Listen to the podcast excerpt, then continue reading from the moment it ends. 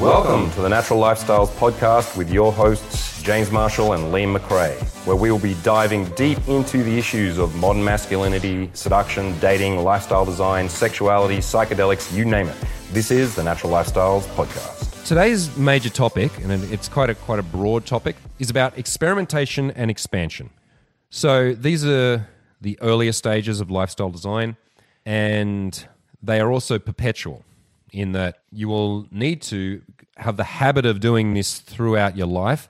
Now, as you gain more clout, more resources, more tribal loyal members, you don't need to do this as often. In fact, you can reach a point where you never need to do it again. And most people actually reach a point like that. If they reach some kind of comfortable equilibrium where they have their, you know, they see their old buddies and they do their thing and, you know, their life's fine or good, right? Very often that's when people stop expanding. They stop exploring, stop experimenting. They're just like, cool, I know my place. This is the maze I, move around in. These are the people I know. Very rarely do I meet new people, or if I do, I don't really hold on to them. They just come in and out of my life through work or uh, barbecues or whatever. And then that's it. Then you make your own children, you breed some more tribe members. Some of them die, not the children, people, other people die or they disappear, and the circle, you know, grows and compresses and stays pretty much the same size forever, unless you have a lot of children. This is extremely problematic if you want, I mean, it's not, it's totally fine if you're happy with that. If you're like, cool, this is my life, that's it. See ya. I can't help you. Right? But for you guys, obviously, it's not enough. So understand this that that should be part of your mantra. I expand and I experiment. All right? What does that mean? Expanding in in all directions except for getting fat means expansion of social worlds, expansion of mindsets, expansion of hobbies, expansion of new friends, uh, expansion of the depth of the connection that you have with people you already know. Right, so it's it's it's breaking constantly outside of your comfort zone, your comf- your this little maze that you've built for yourself or or has been built for you. We all exist within one very few people are completely randomized and completely free. That when they walk out the door they don't turn left nor right. They just let the let the gods lead them. And uh, they bump into each person and they have an adventure with them and they expand and they try new things and they're always seeking adventure and never seeking comfort. Few people live like that. But there is a massive spectrum of the way that people live within that right? I'm still a homebody. I'm still someone who likes to hang out with the people i know I'm still someone who like goes, ah, I don't really feel like going to that party because I don't know anybody there and it's going to be a bit awkward. And eh. you know, I, I have those feelings and sometimes I give in to those feelings, right? Sometimes I'm like, nah, fuck it, not going. Yeah. But overall, I turn up, right? Overall, uh, throughout the 20 years of me working on this stuff, I've made the effort to expand and experiment throughout that time. I'm 40 years old and I'm still learning new skills, complete new areas of skills, whether it's becoming an organic gardener or learning photography competently enough to do a Playboy shoot, learning new stuff about business, about investments, about social media, about marketing, right? I could rest on my laurels, right? I could I could just sit back and go, yeah, that was a pretty good life. That'll do and I can yield results from this maybe forever, right? I could. I'd have to downsize everything, but I could probably go, all right, I'm done. But fuck no. And you know people who are in their 20s who, are, who have got that attitude. Yeah, I'm done. Or their 30s and they got that attitude and they're done. Fuck, no, we are not done. So keep this as one of your operating procedures. Try new things. And not just the things you think you like, the things that you don't know if you like, the things that you're pretty sure you won't like, the things that will make you feel uncomfortable. And for men, most of the demographic that I've worked with, I know those things. They're things where they have to express their emotions, right? So that's that can be just talking about yourself. I find that one of the harder things to teach men to do. I can teach them very easily to find out about other people, but to speak about themselves, that's more of an art. To speak about themselves in uh, emotional terms, right? To be able to cry, to be able to sing, to be able to express rage in a way that doesn't do damage, right? We all feel this. So we're looking at our, our kind of personal and, and, internal expansion, which is something that you will continue to to work on. And I, I'm giving you lots of ways to trick you into doing that. And and I want you to keep that in mind that when you're choosing. So we now move on to the idea of new hobbies. And isn't hobby the lamest word, right? Never ask a girl what her hobbies are. That's not a not a cool way to say things. In fact, don't ask her what her passions are either, because that also sounds very contrived. Ask her what she's really into, what she loves, what she likes to do, what makes her feel crazy. Right? Those are better ways to phrase that. So, for us though, we'll talk about passions and hobbies. And what I would say is try something new every month, approximately. Okay, so let's say 10 new things over the 12, 12 month period. I want you to go and experience 10 new things. And money is not an excuse because I know that there's lots of free stuff. You could go and volunteer at a local garden or a soup kitchen. You could uh, woof on a farm. You could join a free community improv night or one that costs five bucks to cover the price of the room. You could look up any meetup group where most of the time those things are free or cost price because people are doing them because they want to meet people as opposed to wanting to make a profit. Or you know, it's it's it's more expensive because it's more in demand and it's worth it. Fucking pay the entry price. You know, I do that many times a year. I go to multiple courses every year. Recently, it's been recent years been Ido Portal, Fighting Monkey, ayahuasca retreats. You know, lots of what do you call it skill swaps that I've done with people I've met along the way. So, right, so in this way, I do continue to expand and, and learn new skills. And it's not just about the skill, remember? So, for whoever it was earlier who was talking about, oh, it's the skills I'm interested in. Okay, sure. Sometimes you're like, I just want to go and learn this new type of coding or how to tie this knot or how to fight in this particular way. And I go there and there's no chicks and who cares? I'm there for the thing. All right, good. Do that sometimes, particularly if you're trying to upskill in a particular area. However, the rest of those times, in fact, deliberately choose something that feels uncomfortable or weird to you. Anything to do with hippie stuff, anything to do with like things like flash mobs where you go out and give free hugs, although not now. Uh, you know, or everyone suddenly does a Beyonce dance routine all together or something fun like that, right? Things where you or you join a local theater group or an activism group if you're into if you want to save the whales or save anything. Now's the time because we're running out of everything. Let's say you guys are going to meet a new group of people. Let's now start making sure that we connect and do something together. Goes for any groups that you're joining or, or temporarily joining or classes that you're joining as you start to experiment and expand. The first stage is showing up, yes, right? I come in, I pay my five bucks, I do the yoga class or I do the improv class. Great, cool. I learned some skills, I challenged myself, I pushed my boundaries a bit, I said hello and met some people. There's a lot there's a lot of value there. And if that's all I did in the first week when I went there, awesome. That's huge. However, you've probably noticed this if you've gone to any, let's say you've gone to a Latin dance class for months, and then you notice at the end of those months, you're like, well, I know how to dance better. I hung out with some people. I feel much more comfortable about myself physically and I can wiggle my hips and stuff. However, I've no, never hung out with any of these people outside of class. Right? And I think we've all had those experiences. Now, this is problematic because it means that although there are a lot, there are still quite a lot of benefits from going to that event. One key benefit is missing, which is that it is not you are not integrating part of this life into your lifestyle, right? Or you are not becoming really integrated into their lifestyle either. And it works either way, right? We either we're joining groups, we're pulling people into our groups, or we're blending groups. It's not all the same, but it is all part of the same thing. So, what I have to start doing? is I have to start making offers to people in those groups. The first thing we can do is exchange contacts. Right, so that's that's pretty simple. You go and do a improv class.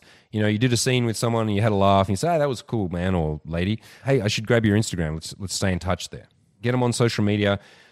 Now, I don't want to just leave them there because then they just become followers. However, but I'm making I'm making a, a personal contact. I'm adding in the digital contact because I know that's where most people are going to communicate in when they're not in real life. I do that. And then what I need to do is I need to propose this is where the start of leadership comes in that we meet and do something or or we meet online and do something. What's the simplest thing to do? Train the thing. Right? You went to an MMA class, pull up someone who's and don't try and like if you went in as a, as a novice and you got a black belt and you say, "Hey man, can we meet on the weekends and you know just do some wrestling?" and he's like, "Uh, what?" he's like, you want two hours of my time so you can so I can waste my time with a white belt? Probably not going to happen unless you have some other currencies to leverage. So instead, you find someone around your level or a bit better, and then you say, "Hey man, I'm I'm looking for a you know training partner. You, would you be interested to just meet up in the park once this week and have a what do they call it? Have a roll together or whatever. Now we're cooking. Yeah, or the improv group, and you say, "Hey, I, I found it really challenging doing like some of those characters or playing a low status character. Do you reckon we could like have a Zoom chat just I don't know for twenty minutes this week and run through that last drill together?" Right. This is good, right? This is now me asking for help or offering a training partner and, and, and whether they perceive it as an offer or an ask will kind of depend on how much they need it or want it. Right? Because the same thing could be an offer. Hey, do you want to do you want to meet up for training? He's like, oh yes, I need a training partner. Or it could be asking, where it's like, hey man, can I can you be my training partner? And he's like, eh, I already have a training partner, but having another one's that wouldn't hurt. So yeah, I'll give that to that person. So this is interesting that we start seeing that the same currency can be viewed as being given or taken depending on the market value, essentially, depending on how the person needs it or does not. Okay, so going ahead, this is one of the longer term continual goals that you'll be working on, which is to step into new worlds, learn the thing, get involved in the thing, drop your ego at the door, drop your preconceptions, although don't drop your discernment. Okay, sometimes you turn up at a thing and after a week you go, this is bullshit. This guy sucks, or this is a cult or this is a ripoff. Okay. Be ready to like decide that, but also be willing to accept the cold hard fact that you are wrong about lots of shit all the time. All right. So I know I've turned up to an, a thing and then in my mind had this argument with myself. I had that even at the Ido Portal thing, right? I'm there for seven days and I loved it. It was amazing. It was so challenging. And there was parts of it that I didn't like. And I had, and I start, I remember like in one class, like spending the whole class, I was doing the thing, but inside I was like creating reasons why this wasn't a good class and, and why this I shouldn't be doing this, and even like starting to have prepare conversations to tell the teacher my opinion on it. And you know, and then after the class, when I'd settled down and got over, I was like, that was all that stuff in my head was bullshit. Like I'm embarrassed that I thought it, and I'm very glad I never said it right? Because if I'd gone up to Ido and said, Ido, um, I know you've been doing this a long time, but this is my first camp, and that one class I, I didn't like for this reason, and I, would like you to consider changing it. He would have gone, I don't know, James, get on the floor, or fuck off. That's what he would have done. So be willing to accept that you are often wrong. But at the same time, okay, I've gone, I've gone to things, and after a while, I'm like, now this martial arts teacher is not good enough for me, or they're aggressive, or they're egotistical, uh, or this tantra teacher. I, I remember one in particular we went and like as a crew and did this tantra course together and learned some really beautiful stuff. And also it was very evident after a few weeks that this guy was a total sleazeball and like not in a good way just in a like i have specifically learned tantra pretty well so that i can try and hit on vulnerable hippie chicks when they've come out of drug addictions or whatever. And so i was like after a while i'm like dudes i'm leaving because this guy sucks. I want to go and find a better tantra someone with a bit more integrity. Okay, so yeah, you're not attached to any group, but you must enter new groups and experiment and expand for months and years if you want to move beyond organic growth. Remembering what I said last week, organic growth only happens in high growth areas at high growth times, and eventually it burns out of nutrients. People get older, people move cities, people get sick of that scene. Uh, you know, people couple up. Okay, that all happens, and then a scene or a whole thing starts to to dissipate, or you everyone finishes high school or college and so on. So it needs to be fed. We're looking at social permaculture, regenerative social groups. That requires you putting in resources forever. Not forever, actually, but f- for a year at least. The final thing I want to talk about if I can choose a new hobby, a new hobby to join, then I should choose one that has multiple lifestyle effects. Right? So if I only go to learn Chinese sword, which I do in Hungary. I have an amazing Chinese sword teacher. He's Hungarian. I go and I have a private class with him whenever I'm in Budapest. I pay my money. We do only archaic Chinese sword play, and then I leave. The only thing I get out of that is learning how to be better with the Chinese sword and, and the correlating health benefits and chi benefits, which are great. I get nothing in my lifestyle, right? So that's fine. I choose to do that because that is a passion of mine. That's I don't care how nerdy it is. I don't care that it has no function in the modern life. Although apocalypse is coming and I'm ready. I'm, I'm going to be ready like Michonne. But until that time, it's totally useless functionally. But I love it. It makes me feel alive. It makes me feel it's an art for me. It's so exquisite. I, I feel like I'm a brush and the sword is the end of my brush, right? When I'm in the flow. So I will do that probably forever. However, I know that if I just only studied sword or only studied archaic martial arts, that wouldn't help my social life that much. I would I would only be able to become just an institution within that one school. And I've done that at points, but that's not what I want. So when you're looking at new things to take up, how can you hit at least two lifestyle goals in one go?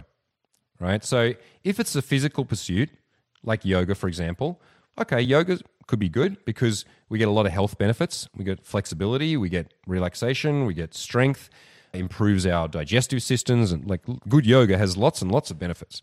Also, I'm in a room that has 70% females if I'm in the right yoga school, which most of them are. Pretty much all yoga schools are mainly chicks. And, and in New York, it's chicks and gay guys, hot gay guys. And then me and Sasha would roll up and go, uh, we're not very hot compared to everyone here. Anyway, so, okay, there's a potential lifestyle benefit. However, it doesn't mean just because there's girls in the class doesn't solve it, but it gives me an option then to maybe get involved in that scene where, okay, we go and train together, or there's a yoga event, or we all go out to a vegan restaurant afterwards, uh, or we go away on yoga retreats together. And because there's a blend of girls and guys, that's a much better scenario for, for a seductive lifestyle than one where there's only men. Okay, so there, that's another metric. What else? Is it interactive? because a lot of classes are not so interactive. A spin class, a fitness class, isn't that interactive. It's one person at the front barking orders and everyone's going, doing the stuff. Okay, you get the health benefits, you get to be part of a class, but you're not part of a group, right? Whereas an improvisational drama class or a contact dance class or a dance class, a partner dance class of any sort, has interactivity built into it. And then there's layers of interactivity. Well, a dance class has physical interaction, which if I'm not very confident with touching a woman or leading a woman or feeling graceful, then doing salsa would be, or tango would be fucking amazing. Because then I get to, in a low pressurized environment, the beginner's class, no one's expecting me to be great. I go in there and I get to touch women and lead them and fuck it up and be clunky and practice. And over months, I will become excellent at leading a woman's body and I get to interact with her. I project my intent. I say a few words, and maybe I have a flirt with her, right? And then there's social events. I go to those Latin dance nights, which exist in pretty much every fucking city because everywhere. And those groups are usually fairly inclusive because often it's nerds who go to Latin dance of all sorts, girls and guys. So they're not like a super cool clique of people who are like, no, we only have the hottest Latin dancers here. Whatever. You understand? Expand, conquer experiment. Thanks so much for listening to the Natural Lifestyles Podcast. Check us out on YouTube at The Natural TV. See you on the next episode.